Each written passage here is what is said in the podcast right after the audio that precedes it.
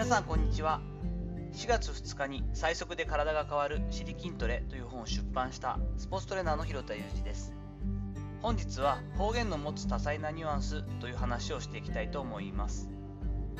実はですねコーチに一時帰郷していました。この状況下でちょっとまあ、えー、と褒められたことではないんですが長距離ドライブにて密は避けながらひっそりと帰ってきました。ちょっと調子が悪くなってきた田舎の祖母の様子を見に行かなくてはいけないということがあったんですがその中で田舎の母祖母との会話をしている中で全くわからない言葉がちらほらと出てきていましたえらい父食ったねっていうのが一番びっくりして急にえらい父食ったねって言われたんですけどちょっと卑猥というかなんかこう女性とかについての言葉なのかしらと思ってなんで急にどうしたの？っていう話になったらどうやら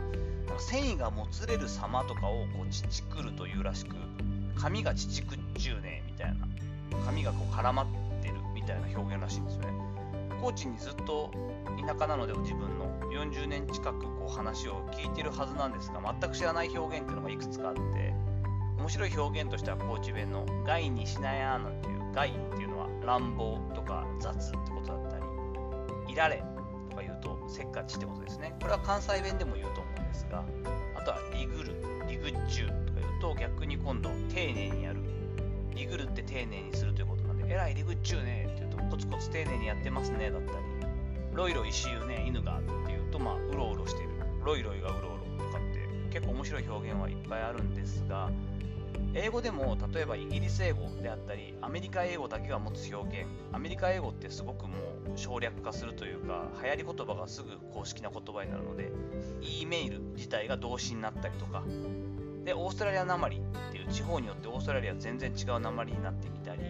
ニュージーランド独特の表現があって面白いなと今一緒に仕事をしているニュージーランドの S&C コーチの話をしていて思ったりします。言葉が伝えようとする微妙なニュアンスを表現する言葉がいっぱいあるというのが面白いですよね。これはまた別の言語化言語を勉強している日本の研究者の方の論文というか文章を読んで面白いなと思ったのは人間っていうのはこう言語化できて初めてその感情を意識できるようになるものだそうなんですね。優しいとか温かいとかせっかちとかうろうろすると言葉にできてその言葉ができて初めてその感情というのを自分で意識することができるようになるということなんだそうです。だからこそ、まあ、自分でねよく標準語しゃべるよりも自分の地元の言葉だったり方言を使った方が自分らしく話せるっていう方が多いと思うんですけれども方言だからこそ思いのこもった表現ができるという部分があるのかもしれないなぁなんて今回の聞きを通して思いました。